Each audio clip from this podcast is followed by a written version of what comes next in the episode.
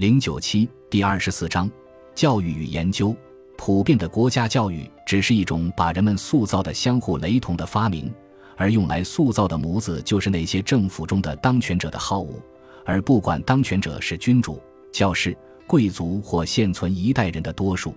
只要有效和成功，它就会对人们的头脑实行专制，并自然而然地导致对人们的身体的控制。J.S. 穆勒一。知识或许是人们可以得到的重要的有价物，但是那些还没有拥有知识的人常常不能认识它的有用。更重要的是，要想走进现代社会运行所必须的知识宝库之门，就以掌握某些技术，尤其重要的是阅读技术为条件。而这些技术是很好的判断何者对他们有用所必须掌握的。虽然我们争取自由的理由在很大程度上在于这样的论点。竞争是传播知识的最有力的工具，它通常会向那些不拥有这些知识的人表明其价值。但是，毫无疑问，有益的努力可以大大的增加知识的利用。愚昧无知是为什么人们的努力常常使错地方，因而对其同胞不是最为有用的主要原因之一。有各种理由说明为什么把知识给予那些没有动力去寻求知识或做出牺牲去得到知识的人是符合整个社会利益的。对儿童说来，这些理由是很有说服力的，但有些论点对成人也完全适用。关于儿童，重要的事实当然是他们不是那种关于自由的论点完全适用的责任人。虽然通常说来，其身心两方面的幸福交由其父母或监护人照看最符合儿童的利益，但这并不意味着父母应有无限制的自由，按照他们自己的喜好对待他们的孩子。社会的其他成员对儿童的幸福也具有真正的利害关系。要求父母或监护人为处于其照顾之下的儿童提供最低限度的教育的理由，显然是很强有力的。在当代社会中。对于达到一定的最低标准的义务教育的争论有两个方面，有一种普遍的论点认为，如果我们的同胞与我们共享某些基本的知识和信念，我们所有人都将面临较少的风险，我们便会从我们的同胞那里得到更多的益处。而在具有民主制度的国家中，还有一个更加重要的考虑，那就是民主不大可能在部分文盲的人民中实现，除非在最小的地方范围内。普遍教育不单纯是，或许也不主要是一个传播知识的事情。承认这一点十分重要。人们需要某种价值的通用标准，虽然过分强调这一需要会导致极端非自由的后果，但没有任何标准，人类和平地生存显然是不可能的。如果说在定居时间很长的其成员大都是本地人的社会中，这不大可能成为一个严重问题的话。那么，确实存在着某些有这种严重问题的例子，如美国。相当肯定的是，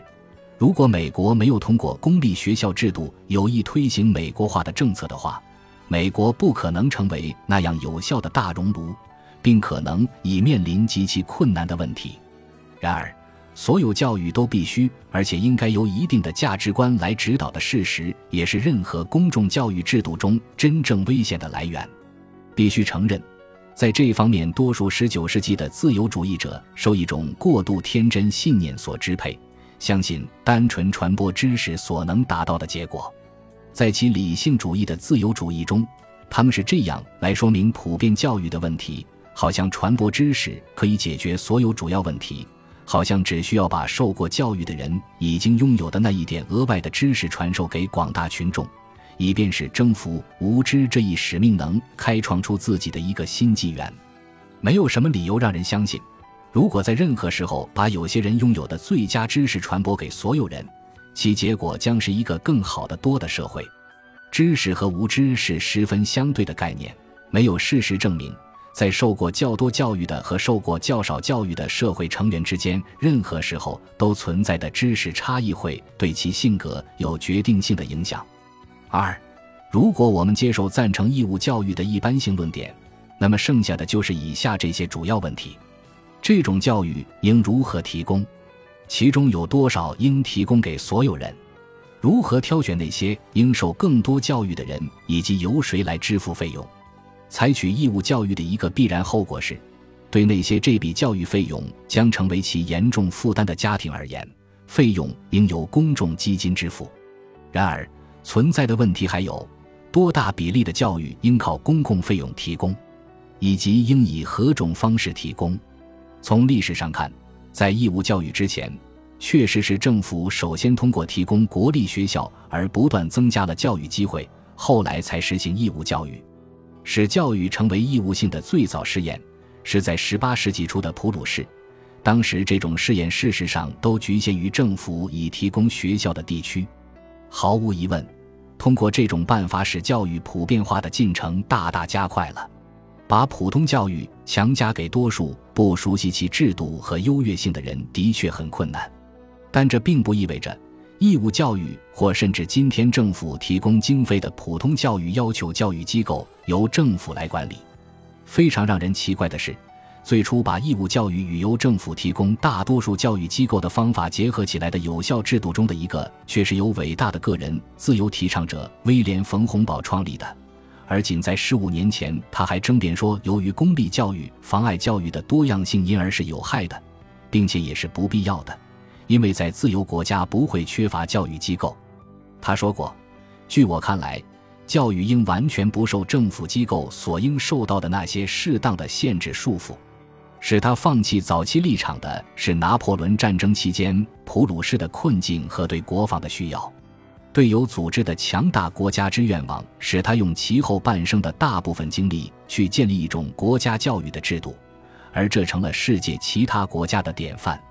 这时，激发他写作早期著作的发展最多样化的个性的愿望变成了第二位的。很难否认，普鲁士这样所达到的普遍教育的水平，是他以及后来整个德国迅速在经济上兴起的主要原因之一。然而，人们可能会问。获得这一成功的代价是否太高？普鲁士在后来几代人期间所扮演的角色，可能使人怀疑，受到大量赞美的校长们对世界，或甚至对普鲁士是否是纯粹的好事。一个高度集中和受政府支配的教育制度，赋予当局以控制人们心灵的权利。正是这种巨大权力，会使人在欣然接受这种教育制度之前犹疑不决。在一定程度上。证明义务教育有道理的论点，也要求政府应规定教育的基本内容。我们前面已经提到，可能在某些情况下，要当局为所有公民提供共有的文化背景的理由变得非常充分。可是，我们必须记住，正是由政府提供的教育才造成这样的问题。就像在美国对黑人的隔离问题，在政府控制传播文化的主要工具的地方。就一定会出现这种种族或宗教上少数派方面的困难问题。在多民族国家中，由谁来控制学校制度的问题，越来越成为民族间产生摩擦的主要来源。对于那些曾经在像旧的奥匈帝国这类国家中见过这种情况发生的人，下面的论点是有利的：即有些儿童不受正规教育，总比他们在为谁来控制教育的战斗中被杀要好一些。然而，即使在种族单一的国家中，也有人强烈的反对把教育内容的控制委托给政府到那样的程度。而如果政府直接管理向广大民众开放的多数学校的话，他就将要拥有这样的权利。即使教育是一种科学，向我们提供达到某些目标的最佳方法，我们几乎也不能希望他们最能普遍应用的，并完全排除其他的方法的最后方法。我们更不能希望目标应是千篇一律的，但是这些问题中很少有哪些问题是可以由任何客观测试来确定的科学问题。问题大多数是直截了当的价值问题，或至少是这样一些问题：即相信有些人的判断，而不是相信其他人的判断的唯一理由是前者在其他方面显示了更好的见识。确实，在一种政府掌管教育的制度下。所有的小学教育可能逐步受到一个特定集团的理论的控制，这集团真正相信他们对那些问题有科学的答案，就像在很大程度上过去三十年来在美国发生的那样。上述可能性应足以警告我们，把整个教育体系交给中央指导要承担风险。三事实上，人们对教育可以对人的头脑具有的影响力评价越高。人们就越应确信将此力量置于任何一个权威之手是十分危险的。但是，即使人们不把其做好事的能力评价的像有些十九世纪的理性主义的自由意者那样高，仅仅承认此能力，也会使我们得出的结论几乎与他们相反。如果说现在为什么应该有最多种类的教育机会的理由之一，就是我们真的不太知道不同教育技术可能做到什么的话，要求教育种类多样性的论点就会更有力。假如我们像不久可能做到的那样，更多的了解了产生某些结果的方法的话，本集播放完毕，感谢您的收听，喜欢请订阅加关注，主页有更多精彩内容。